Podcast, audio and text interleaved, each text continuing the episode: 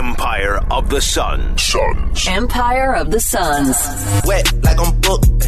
Wet like I'm booked. Wet like I'm booked. Arizona Sports presents the Empire of the Suns podcast. Empire of the Suns.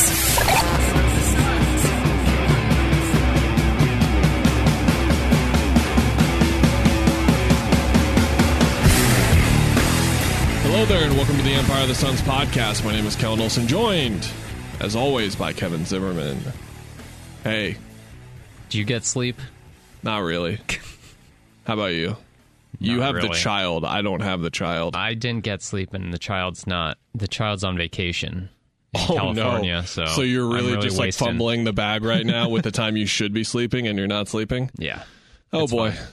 All right, we we will try and bring the energy despite that, and move on to kind of putting a bow on the preseason and just I, I think this is like a season preview, but it's but it's not, and if that makes a little bit of sense, I'm going to try and expand further by saying we're going to kind of set the picture for what to watch for over the next couple of days. We're recording this on Thursday at 1:14. We could have Cam Johnson sign his extension in the middle of this podcast. We could have Jae Crowder or Landry Shamet or Dario Saric get traded in the middle of this podcast. Those are a couple of things we're going to talk about in a bit, and then we're going to end on the back half just kind of looking at the preseason if you are looking, we're going to get into this a bit, but if you're looking for like a season preview type of thing, we're going to p- record again before Wednesday's opener. But we have been repeating the same stuff for four or five months at this point, and you and I did a back and forth in the words version. So hopefully you are literate because we're Well, not if you're gonna be- not, then we're not you're in the be- right place. we're not going to be speaking to you. Uh, you can read it. It's a very abridged version of what we've talked about the last five months in terms of, hey, a lot of weird stuff is going on. This team has championship expectations. Where are they at right now? We both kind of discuss, hey, we think team's going to be pretty great in the regular season still, but once the playoffs come, uh oh, who could they trade for? It feels like they need to make a trade or two. We'll get into a bit of that here when going through some of these sections, but again, it's typical like the week before the season, week of the season to do a season preview stuff. Usually what happens is Kevin, teams do a lot of stuff in the off season and then you preview the new team, but it's kind of the same team. So we don't but it's really also not. but it's also not. And, Yeah. and it's a lot of little wrinkles that we've talked about a lot already. So instead of repeating ourselves, we'll kind of again paint the picture for the next week. The Suns have 14 roster spots right now out of 15 traditional ones. They have two two way spots, which are both filled already by Duane Washington Jr. and Ish Wainright. That one roster spot is one that the Suns kept open, I believe, until Bismack Biyombo got signed back in January. They typically like to keep it open uh, for flexibility and, and just that type of thing. The Suns do not have Jae Crowder with the team right now. Landry Shamet is out with a left hip strain. That was one of those things that just kind of came in on the injury report. We didn't really get to talk about Monty about it, talk to Monty about it during that whole um, timeline. He described it as day to day for him.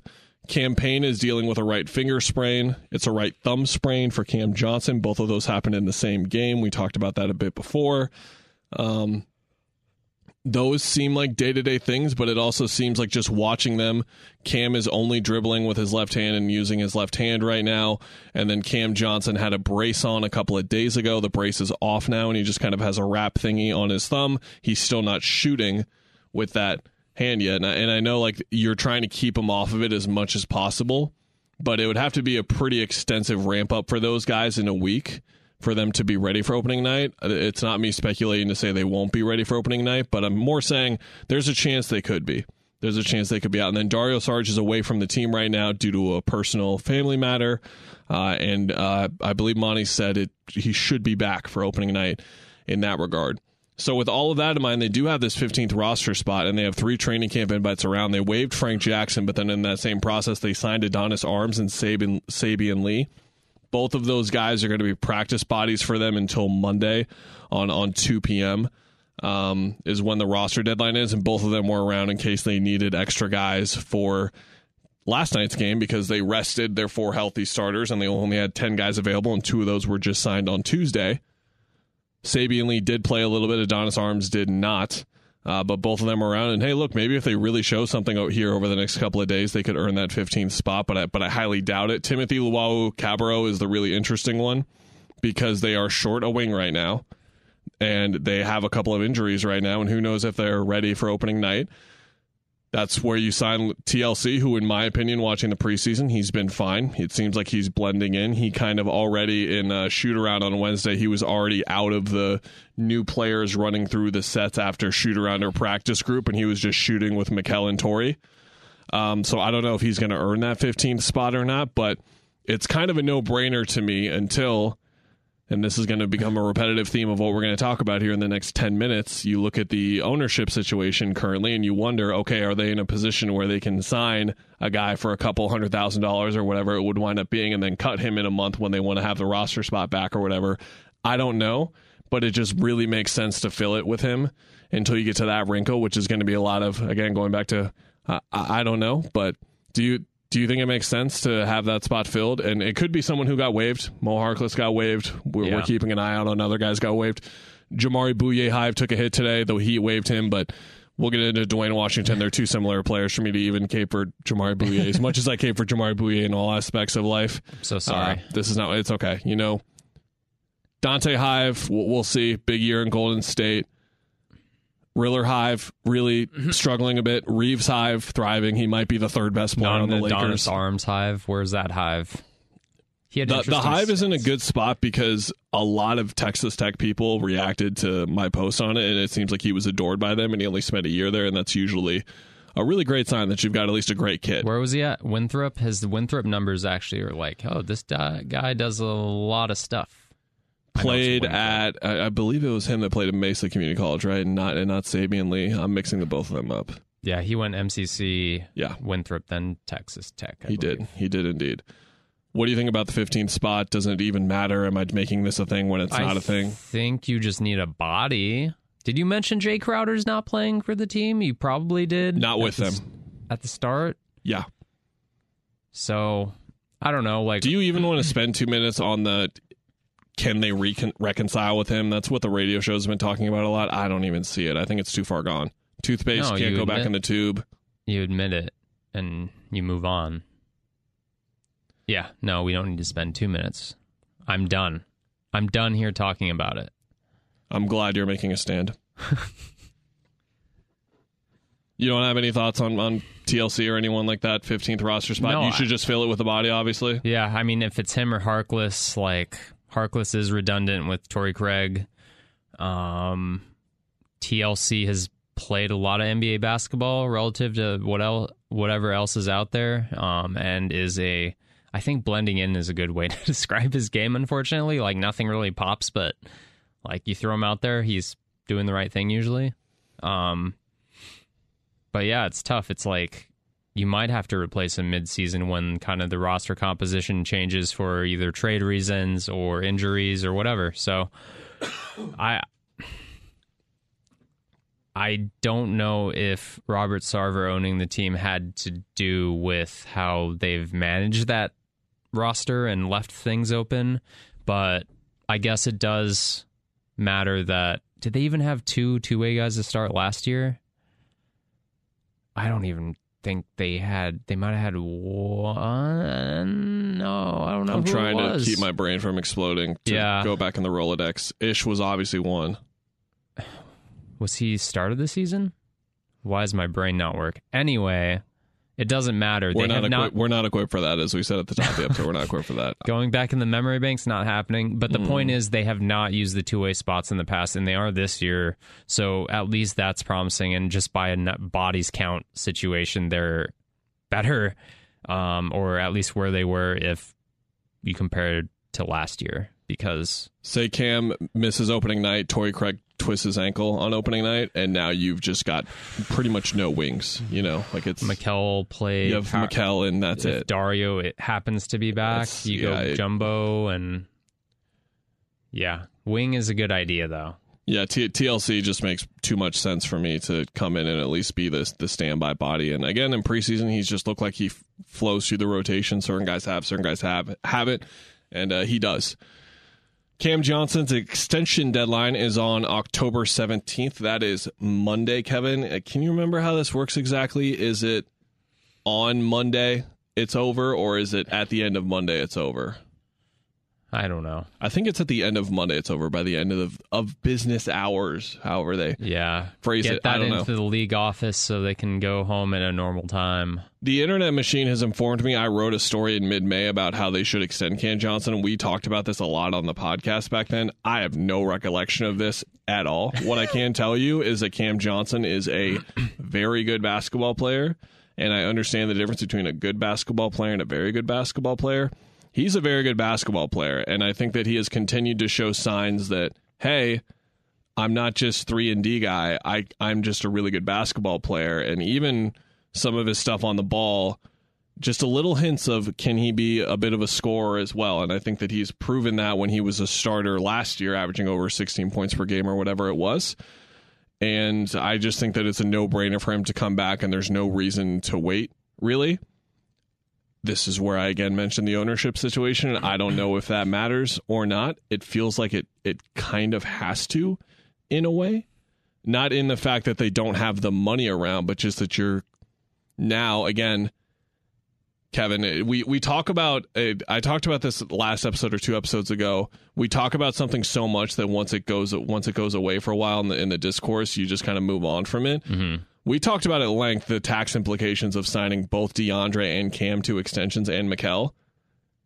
Or we're still there. We're still around for this. Now DeAndre's un- this uncertainty around DeAndre, of course, and the ownership situation because if they just get Bezos or a Ballmer esque owner who's like, screw it, you know what? Sign all those extensions and trade for guys who teams don't want to give extensions. Then we'll have them, and then in two years, three years, we'll have this crazy deep ten to twelve guy group where I don't even know if all these guys are going to pay that I'm paying hundreds of million dollars for this year in tax, and I don't care. Yeah. because I'm Steve Ballmer and I do weird things with my arms when I'm celebrating.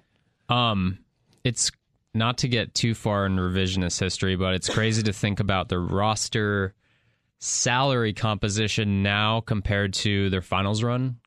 Think about the finals run. Okay, Book is on what? It was the max already, right? But whatever. It's Chris was too. it's small potatoes now. Um, Jae. Crowder, mid level. mid-level, DeAndre, rookie scale, Rookie, number Mikal. one pick, but still rookie. rookie, Mikal rookie, Cam Johnson, rookie. Cam Johnson rookie, Cam Payne minimum. Just around the minimum. I think it was like two years, six million or something like that. That- Dario was what like seven Mid-level. eight mil. Something around mid level, yeah. So Frank minimum. like they could have spent money then on more better things. But anyway, now just to fill out a okay, we're gonna go a playoff rotation, eight deep. Six, seven, eight's gonna be tough. Yeah. Like you have that mid level. They have not spent the mid level still. By the way, which we we can bring up again as far as saving money right now, but Bruce Brown, John Wall. that kind of thing is where I think when we get into this team and how similar it is because of the starters and Cam Johnson now is part of that. But after that, I don't know. And like Shamet's making cash. Cam Payne was locked down at a pretty reasonable rate, yeah. Um, but still a lot more than minimums. And they got to produce. And then the big situation is what's gonna have to mm, play better than the money they're making, basically. And again, lack of wings. Hoopsrumors.com put together a list of the all the uses of the mid-level exception by all the teams, which is a crazy thing. I just googled it randomly to hope I got Thank lucky, you, and I did get lucky.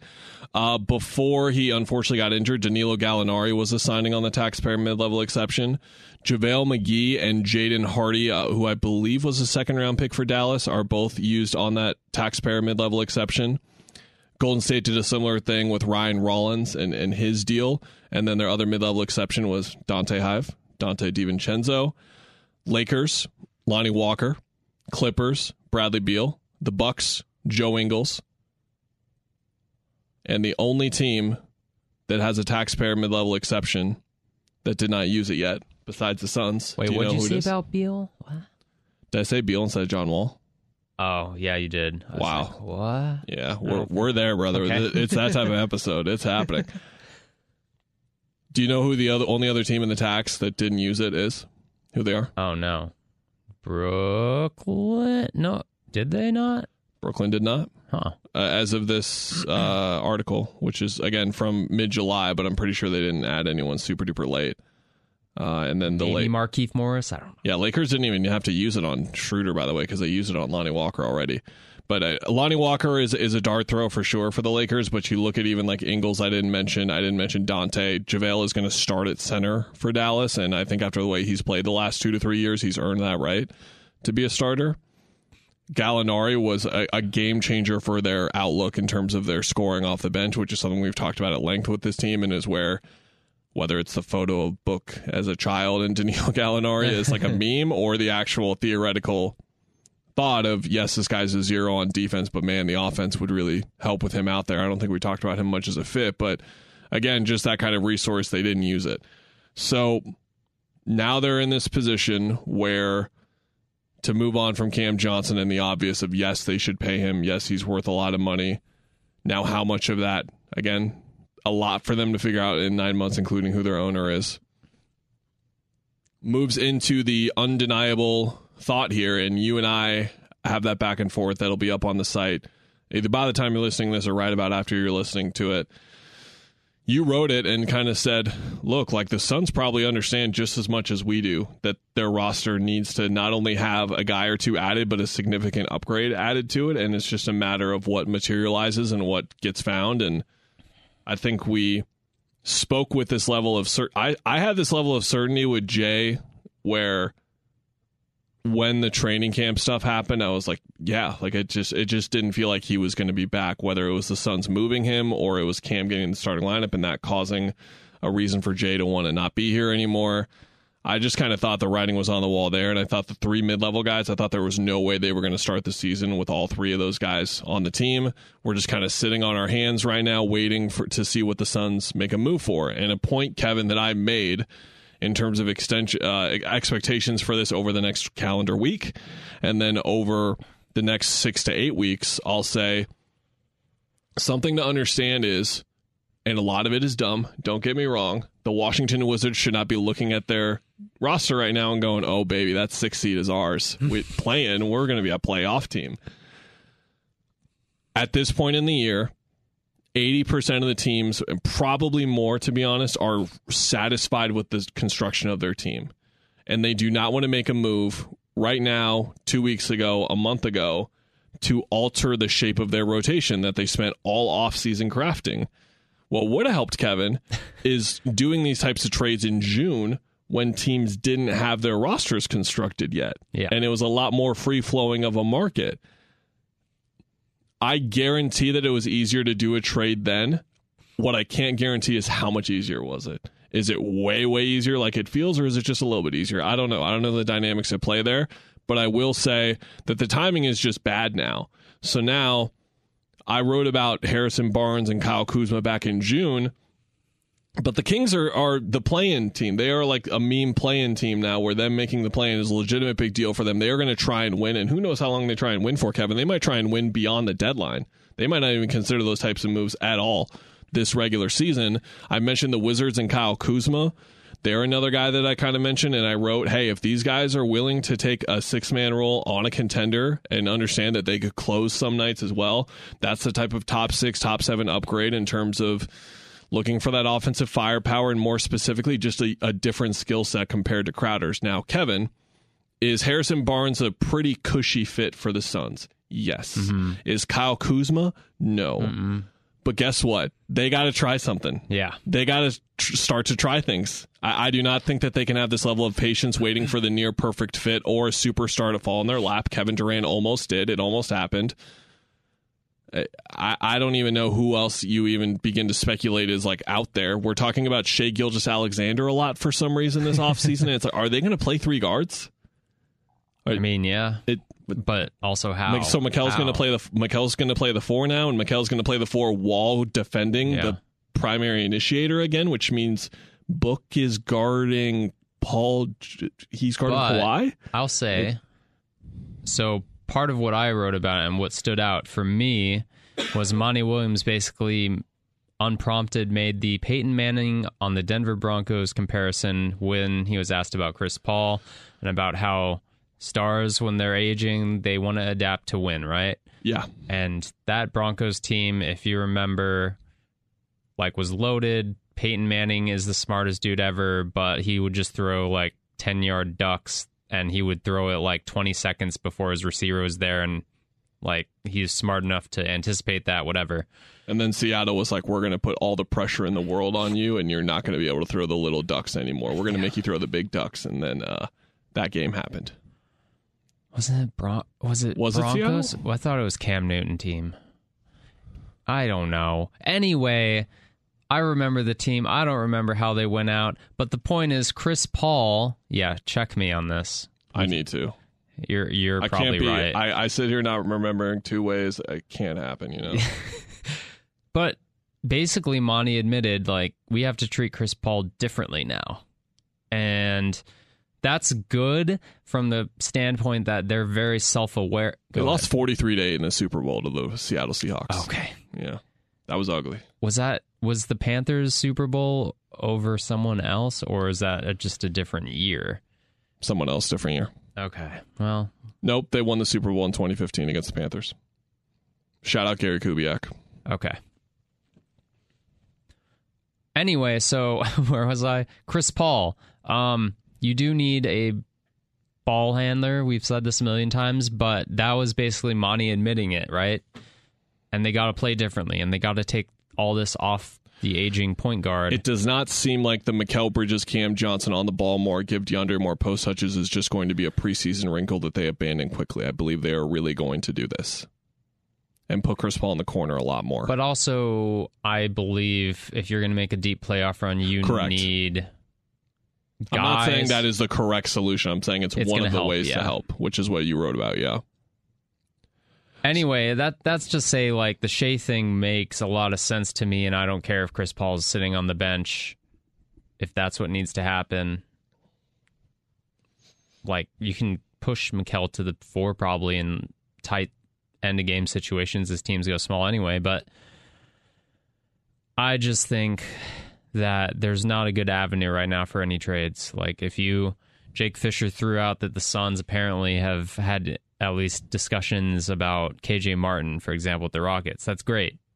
He is actually a very efficient young wing, very young athlete. There's your athlete. We found him. If you can mold him in the Suns culture and make him a great basketball teammate, he fits, whatever. But uh Rockets don't want Jae Crowder. The Jazz don't want Jae Crowder. Hey, do you want Jae Landry Shamet while you're already giving time to Eric Gordon instead of your other young guards that you have 14 of? So that's another ownership thing too. Do you just eat the money on Jae Crowder if it's like, hey, we'll give you a first and Jae Crowder's contract to get a player who can play, I had to think about that for a half second the other day. Like, is he going to get bought out? and then the team buys him out and he has a like someone's ready to sign him on a multi-year deal or something. That can't happen, obviously. At the bare minimum, they need to get picks for him, but it's. Yeah. So so just all this is super complex. They've kind of tanked the stock as all those anonymous execs told Jake Fisher. It's like, why don't you just want Jae Crowder? How bad is he? Then why do we want Jae Crowder? Um I don't know. It's kind of a mess. And there's not an obvious fix, but I'm as an optimist and knowing just how suddenly things happen in this league, um, you don't know the next even six man, 15 point scorer who's going to be mad and want to trade or his team doesn't have a role for him. You know the scene in a children's movie, whether animated or real? What What's the what, animated or, or uh, Live action. Live action. You know the scene in a children's movie when it's animated or live. I'm going to speak like we're editing that out and we're not. You know that scene in a children's movie, whether it's animated or live action, where the kid's room is a mess. He's been, he or she has been home all weekend alone. And then they hear the garage door open. They're like, oh no, I got to clean everything. So then they clean everything all of a sudden. And then there's that really funny part where they're leaning up against the closet door because the closet door wouldn't even jam shut. And the mom is like, Hey, honey, how was the weekend? And things are slipping out of the little closet door and they're trying to jam it and be like, Everything's fine. Every I clean my room and then it falls on there's them. nothing to see here. Everything's Yeah. fine. To close on this whole part of the discussion, you and I both agree that the sky is not falling, but it just doesn't help that there are indicators that the sky is falling. It just doesn't help anyone. And I refuse I you know how I am. I'm I rarely allow myself to be put in the situation of others when we're talking about this kind of thing and kind of look at it from their perspective because I've never been in an NBA locker, never been on a coaching staff front office, whatever. I've never been in a trade negotiation, a contract, whatever. I refuse to believe that this has zero effect on the basketball team. Absolutely zero. All Oh, yeah. of these things in the last six months game seven, the ownership thing, the Ayton thing, the Kevin Durant thing, the Jae Crowder thing. Hey, you know what would be great, Kevin, if they didn't have a Cam Johnson thing in a week? They should just sign him. I refuse to believe there's zero effect. Now, is it like three to five percent effect? I think it's more around there, like single digits. Maybe we're humming towards ten or fifteen, but it's not at the nuclear levels where a lot of people. I know Bill Simmons outraged a lot of Suns fans. Surprise, surprise, when they did their over unders, and he was on the. I kind of think this could be a disaster this year. I'm not completely downplaying the very small chance that happened, but I'm saying it's a very, very small chance, like very, very small. And some people are treating it as a lot bigger, like it is, like Simmons was. I'm not there, but like you still just are rapidly cleaning the room before Bezos comes swings by or whatever. You know what I mean? I, I don't know how to compare. Daddy it. Bezos. Oh man. Did Look. you I made that gas joke and now gas is five dollars again. Like can can we get our Amazon shuttles to the games?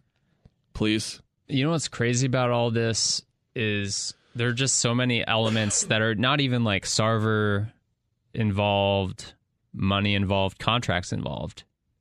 It's like if they start losing, like will you feel it in this like how we talk about this team compared to even last year and the year before? Um, the expectations and the pressures just building, and even this team has gotten off to slow starts in seasons before under Monty, but I feel like if they're 510 games in, like it's going to be completely different when you are interviewing them in the locker room. And there are going to be questions, not just like, hey, you guys aren't playing great defense when you did last year. It's going to be, hey, does Jae not being here and having all this looming stuff matter? And it's going to be about this stuff. It's not going to be about basketball. And I don't know if that's right or wrong, but it's just how this goes. And like you said, that stuff does matter in the locker room. So that's why it has to be asked that way. That's a that's a really good point. Is it going to be more about basketball or is it going to be about more about the stuff and, this year? And like fixing it's not easy because like all- this is tied together where it's like, okay, well, okay, you have your draft picks. Great. But you could trade one and get rid of Jae Crowder and maybe get something back. Make it more likely to trade Jae, Jae Crowder and move on. But then that's attached to what if Kevin Durant does want to Wait go? till you hear that. January 15th, January 15th, January 15th, January 15th, January 15th, January 15th. Even if it's like an Eric Gordon thing down the road, if it's like you give up a first to get a, a rotation player like let's just say KJ Martin to dump Jae Crowder or to get Jordan Clarkson if you're being super optimistic somehow. But then another better player comes down the line and you don't have that full assortment of picks. Yeah. Like they're just in this really tight spot. They got to thread the needle.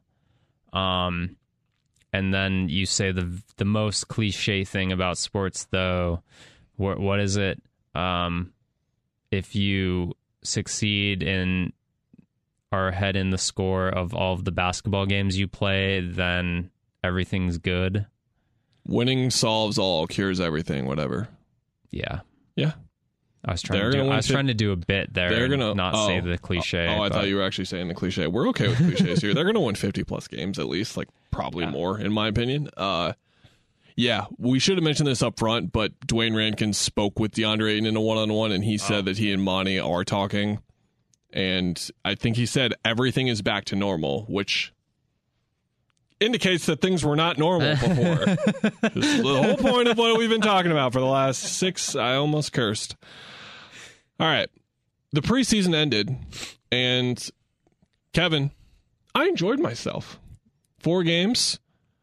There were two guys who really stood out, and I wrote about them last night. The loss to the Kings. They had 10 available guys. Jock Landale, who, if you and I did it like a depth chart episode or whatever after the a depth chart episode after the season ended or after the offseason was kind of over and outlined everything, we would have said Jock Landale is the third string center. I think we both would have said that. Fourth. Even the fourth. Uh, he is the backup center right now by all indications. We'll see when Dario's back and we're 10, 15 games of the year if Landale's uh, if Landale's like play is up and down. I, I don't really know, but it seems like he's the backup center right now. Really just seems like he's earned that spot and you can just see why. Offensively, he is pretty much the way that I've been thinking about him now and what I've landed on the last week is that he's in the mold of Dario and Frank, but it's more balanced with the sliders not kind of all over the place. Like with Dario, you're getting a lot of playmaking and just smart high IQ play. With Frank, you're getting shooting and a little bit of on ball equity with like the smart stuff again. With Landale, it's all of that stuff, but he's more of just a traditional big man, meaning that he's very physical. He crashes the glass like a maniac. He is always moving on the court. He just never stops moving. Has some good touch around the rim, and he's just. It's. I know this is not steep competition. Monty joked when I said Dario looked more athletic for Croatian. He's like Dario athleticism. but Landale is like a, is a good athlete. He's more athletic than those guys. He's quicker than you would think. And something he talked about after shoot around on Wednesday was that he really prided himself on working on his athleticism to get a bit more mobile this year. And I think the stat that I had was he's had like five steals and six blocks in the preseason after 10 and 14 of those after a whole year with the Spurs last year. It just seems like he's getting to spots quicker defensively. And then he credited and conversations with Andrew Bogut, a fellow Aussie who was a heck of a defender back in his day. I know some people might roll their eye at Andrew Bogut, but like on the Bucks, he was a great player, and then on some of those Warriors teams, he was all defensive teams. For what he was, yeah, all defensive second team in 2015. He led the league in blocks in 2011. He had do you a lot remember of, that, or do you just look it up? I looked it up last night. Okay. Yeah, not not big on the Andrew Bogut uh, Rolodex over here, unfortunately. Lockdale, uh, Lockdale. Here we go. We're 32 minutes in. Focus, Kev. We're almost there. Landale had lots of conversations with Bogut, and it sounded like the biggest challenge is okay, FIBA, court smaller, players worse. Yeah. like he didn't say that part. But the players are worse, which means things move a little bit slower, and it's just a lot more of all five guys. And NBA, more space, bigger court, much better players, two on two. You are covering the ball screen. That ball handler is trying to move you in a certain spot. He's trying to prevent you from going there. You're trying to prevent him from going there. It's just an entirely different dynamic as a defensive big. And he talked about how much that difference was a, a challenge to adapt to in his rookie year, and he feels a lot better for it. He he made fun of himself and said like, "You guys won't believe this, but I was like a defensive player of the year candidate for my year." in Australia when he, by the way, was like first all, all, first league or whatever. He won the MVP in the postseason. Like he was a great player there, and he had real chops defensively there too. And you see it here, and all of it just kind of adds up to, for lack of a better term, like lunch pail guy. Like he's just going to go out there and do his job. Clock in, clock out, and you're going to get what you're going to get. Some nights it's going to be crazy. Like he's going to have 17 points, eight rebounds, three assists, three steals, four blocks. Some nights it's going to be eight and four with maybe a block. And I think the consistency is really gonna be there. The one thing I'll say is the two guys we're gonna discuss, Landale, he's a second year player. Duane Yeah. Washington Jr. is 22. I just kind of need to say these things out loud because it's been a while since we've talked about young players on the Suns, and these two guys are young. So that's the one thing to keep in mind with them. But all the tools for the consistency in terms of Landale are there, and more. And uh, on the whole Dario Frank thing, he can pop, he can shoot. He said it in the NBL they were he was running around on pin downs. So Ooh. That kind of explains to you in terms of the mobility and comfort level. And I asked him, "Hey, it probably feels good that Monty draws up sets for you as a shooter, right?" And he was like, "I was just telling someone this the other day, like the confidence you get when your coach draws up a play for you like that. Seems like he's going to be a good fit. now I think where I stop the hype train is again when the playoffs come around. I, I don't know if he's a he's a, where he is at on the Bismack Biyombo, JaVale McGee, Dario Saric, Frank Kaminsky rating of how much do they hold up in the postseason. I'm not sure. Zubac is a guy where you throw out there and it's like you can you can hunt 20 minutes per game for guys who have serious like lateral problems even if they're smart type guys. So Yeah, uh that's where it's like I, I think from an offensive perspective, I just don't think that bench shoots well enough. And that's where if he can be like 35%, that'd be awesome. Because Dario being 35%, like you've said in the past, is awesome. And that's this offense just functions so much differently and maybe better when the center can shoot. And that's where it's like, I want DA to shoot more. I don't even care if he doesn't even make any, but he should try.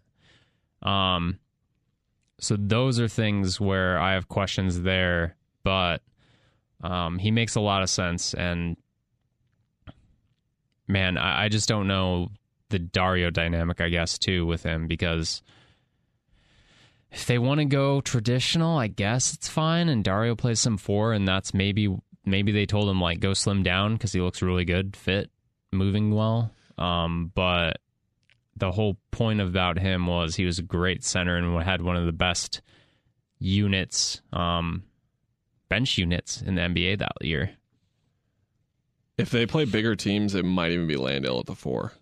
There's been there's been shatter. We saw it too uh, against Denver.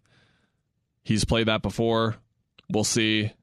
I'm not sure, but I think the main thing to realize is the we talked about this that given the years that Payne and Shamet had, outside of Dario, who I think is like a certified NBA rotation player, there were reasons to have questions about just everyone else on the bench if they are an NBA rotation player on a championship caliber team, which again, you have to remember we're dealing with those expectations. If I see one more time someone talking about Jalen Smith starting on the Pacers and that mattering for some reason, my head's going to explode. The Pacers suck. They're getting a really good look at their guy. They traded something for him. Why not keep him around and get a look at him? The Suns should not have extended him because he was very bad at basketball or he was not good at all. Him putting up numbers on the Pacers does not matter. He's more expensive than Bismack. Yes. Do you know who's a better basketball player? Bismack.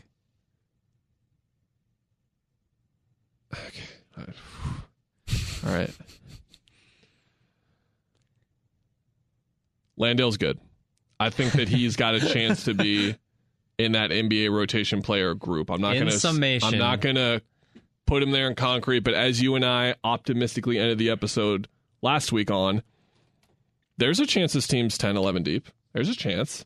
Now, it would require a very good, you talk best case, worst case scenario, it's in like the 90, 95th percentile for sure.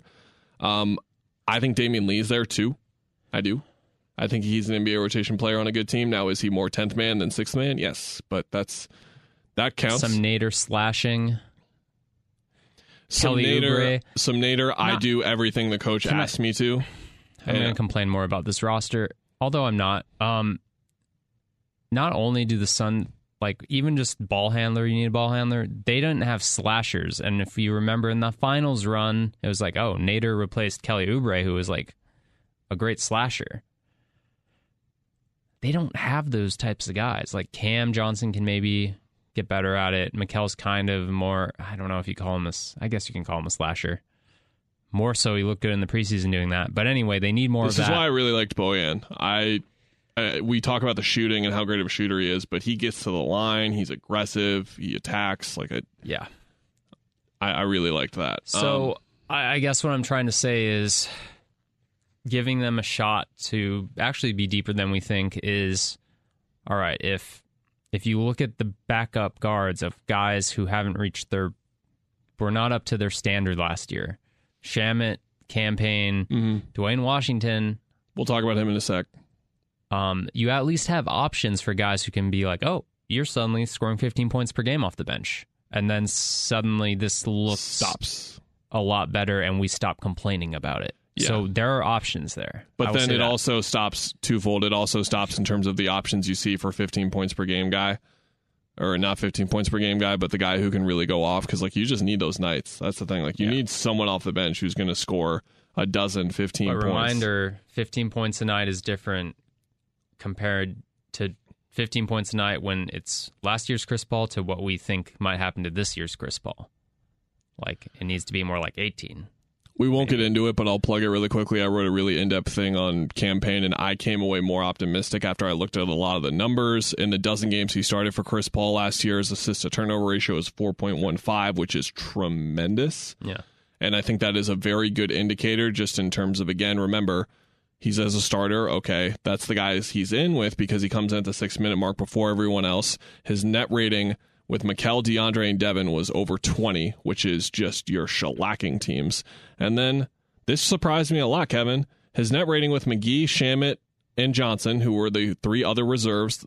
We were talking about that team. I was like, there's no one that's got nine like this. They're the mm-hmm. deepest team in the league from the top nine. I did a whole thing that aged horribly wrong. the net rating was 2, 2.0, which Monty talks about maintaining. That's maintaining. The guys are coming back in, and the lead is there for the most part. Now, the eye test, again, did not be, believe us. Uh, it did not do us well for, for Payne or for that group at all. And, and I'm, I'm sticking with that for sure. But some of his numbers are there. He's talked about working on the mid range a lot this year. He needs to start doing that more. He's been a good enough shooter from a touch perspective from everything we've seen over the last two years to take more mid range jumpers, just like we want to see Mikal Bridges take more mid range jumpers. And he is a system guy. He's been around for four years. I I believe he will bounce back. Now, will he bounce back all the way to his form from the finals year? That's not what I was trying to say. But I'm not. I do do not think he will be as bad as he was Did- last year. Am I making this up out of my head that doesn't work? Or was there a conversation about how him working with like a rim rolling McGee is Yes. very different than when it was the Dario group? So obviously, if Dario's not there, then that's a question. But if it really was like Landale's going to be popping anyway, so it's going to be the same thing. is more Yeah. of a popper, then maybe he looks a lot better. Um, I don't know, but that's something to think about. And there, there are a lot of dynamics there where it's just maybe that's not his game, maybe it's not his comfort zone, but something to think about if he suddenly looks like old Cam Payne. We should mention Duane Washington Jr. before we go, who has taken the Aaron Holiday. Um, my brain can't go back far enough. What I've learned about cover, I've learned a lot about covering a basketball team. What I've learned is that there's always one player that the fan base wants to see check into every single game, and there is one player they never want to see check into a game. It seems like it is going to be Duane Washington Jr. for the former and Landry Shamet for the latter. We'll see. But that was the Elfrid Payton Aaron Holiday thing last year. Many examples across many different Suns teams. I'm sure you guys are already thinking of names that me and Kevin are not capable of because of our mental Bailey, fatigue. Jake, What? Vo- Jake Voskuhl started. Pat Burke, Lou Amundson. Are we going down that road? Let's not go down that road. Uh, the reason why people like Duane Washington, Kevin, is because he can score, and this team needs guys who can score. Now, a, a problem for him in Indiana was that when he was doing a lot of the, more of the on-ball stuff and creating offense for himself, he just wasn't knocking down his twos enough. He shot, I believe, forty percent from the field, but a lot of that had to do with the fact that he took more threes than twos. If you shoot threes at 38%, hey, that's pretty good. And then you think about taking it as half your shots. Well, now you're shooting 40% from the three, unless you're a guy who shoots 47, 48, 50 from the field. You, you know what I mean? So, something like that specifically. So he's got to get the twos up a little bit. But here's the crazy thing, Kevin. I didn't watch much of him on the Pacers tape, but from what I saw, he wasn't the primary on ball point guard guy. And that's indeed true. He told us after the game, this is my first week playing point guard in the NBA. So for him to show the passing chops that he did, and I know people are going to look at the box score, they didn't watch the game, or they watched the game and just saw 11 turnovers and just couldn't get past it. He played 39 minutes. He was exhausted, and he was running an NBA offense against an NBA defense. Sacramento played all of its key guys. They were two out, but they played all their key guys for three quarters. And he got to see how that was. And you know what, Kevin? He can pass. He is 22 years old. He is a very good shooter right now. I am not willing to even um, concede anything on that. He is a second year player who hasn't played a ton. He played on a bad Pacers team last year, and that's all we've seen of him. But the way that he shoots, particularly off the bounce, he's a very good shooter. He showed it at Ohio State for three years.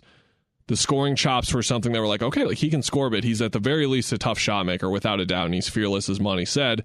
But then when you sprinkle in the fact that, hey, he can make a couple of passes, he's got a very good rhythm to again getting sped up is a huge problem for so many guys when they're on the ball early in their career. He's the opposite where maybe he plays too slow, but it that's fine because playing slow is better than playing fast and that type of thing when you're reading the defenses. He's got pocket passes down. There are reasons to be optimistic about him and and what I, the reason the thing that I ended the whole section on last night in my recap was there's a rotation caliber NBA point guard in there. Just like Landry Shamet this is a 0.01% chance, Kevin, but he could be six man of the year this year. I just look at the way that he goes out there. It's a 0.01% chance, just to be clear. But from a tools perspective and everything in front of him, everything that he can do on a basketball court, it's there. And sometimes it's just not there with guys. It's not. And it's there with this kid. He can really play. Mm-hmm. And if he can just, if they can develop him over the next year, and maybe he improves enough substantially to the point where he can be in the rotation in the second half of the season and maybe even if they don't have the trade or trades done that he can be a source of offense off the bench. Defense before i kick it to you he tries really hard. He has long arms and he's willing and attentive which is all that matters for a young guy.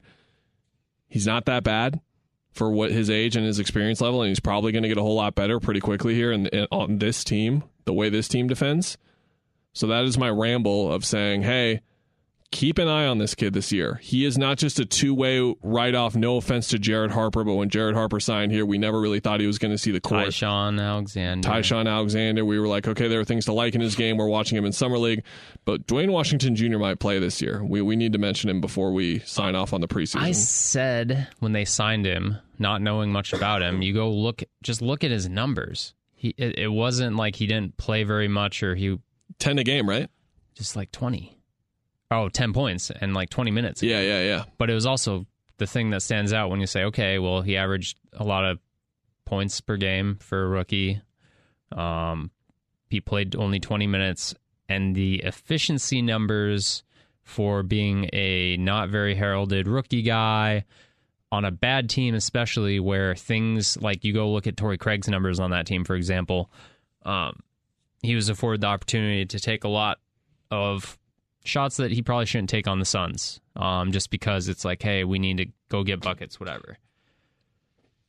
Duane Washington was good and efficient and got his buckets, and I don't need to look at very much film to be like, well, if he did that in that amount of time for a bad team, um, there has to be some level of just natural feel for the game there. Like he's not, I think sped up is what you used. Like you don't get sped up if you're shooting that and you're a rookie. So that was huge. Like, huh, interesting. Um, so and the I'm same not, point we made about Ty-Shon, like he gets to, he mentioned it after the game. He gets to learn from Chris Paul and Devin Booker. Yeah, and Monty Williams. They can wear wear their the shades, the Detroit shades. Why do you keep asking these things that you know? My I don't know either. Right now. All right, whatever, man. Well, he he and Book can wear their cool sunglasses from Detroit and, and talk ball, and he can get better. But he has a great foundation already. I'll end there. No questions for you. I tried to Google it, and I'm not confident in the re- in the return. All right, buddy. Do you want to come back next week and talk about the Mavericks and dive into the first three games? I think that'll be that'll be fun. Let's present some memes verbally. There's going to be some memes during the first game. Suns fans, prepare yourself. As a matter of fact, speaking of expectations, be prepared for memes against the Suns all year long and don't let it bother you because it's going to come. Y'all are going to get dunked on. A yeah. Lot and it could be for a good reason, it could be for a bad reason, but there's Luka staring at book is going to just be all over your timeline. I'm be, just preparing you. Be strong, friends. Uh, Dallas, Portland, Clippers next week. Golden State, New Orleans, Houston the week after, and then Minnesota, Portland, Portland. So those two opening stretches, we'll talk. I would like to imagine it in my head as uh, we're definitely going to podcast for the Dallas game, so we'll preview those three games, kind of look at those three teams because all three are in the West. Uh, and then we'll do the same for the next week as Golden State, New Orleans, Houston. We'll have some basketball to look back on from Golden State, New Orleans, and Houston. Can the basketball gods just leave Zion Williamson alone for a couple of weeks? That's all I'm asking. He's got an ankle thing now. Oh my gosh, I just want to watch the really large man move fast on the basketball court again, please. Yeah. We'll be back next week, everyone. See ya.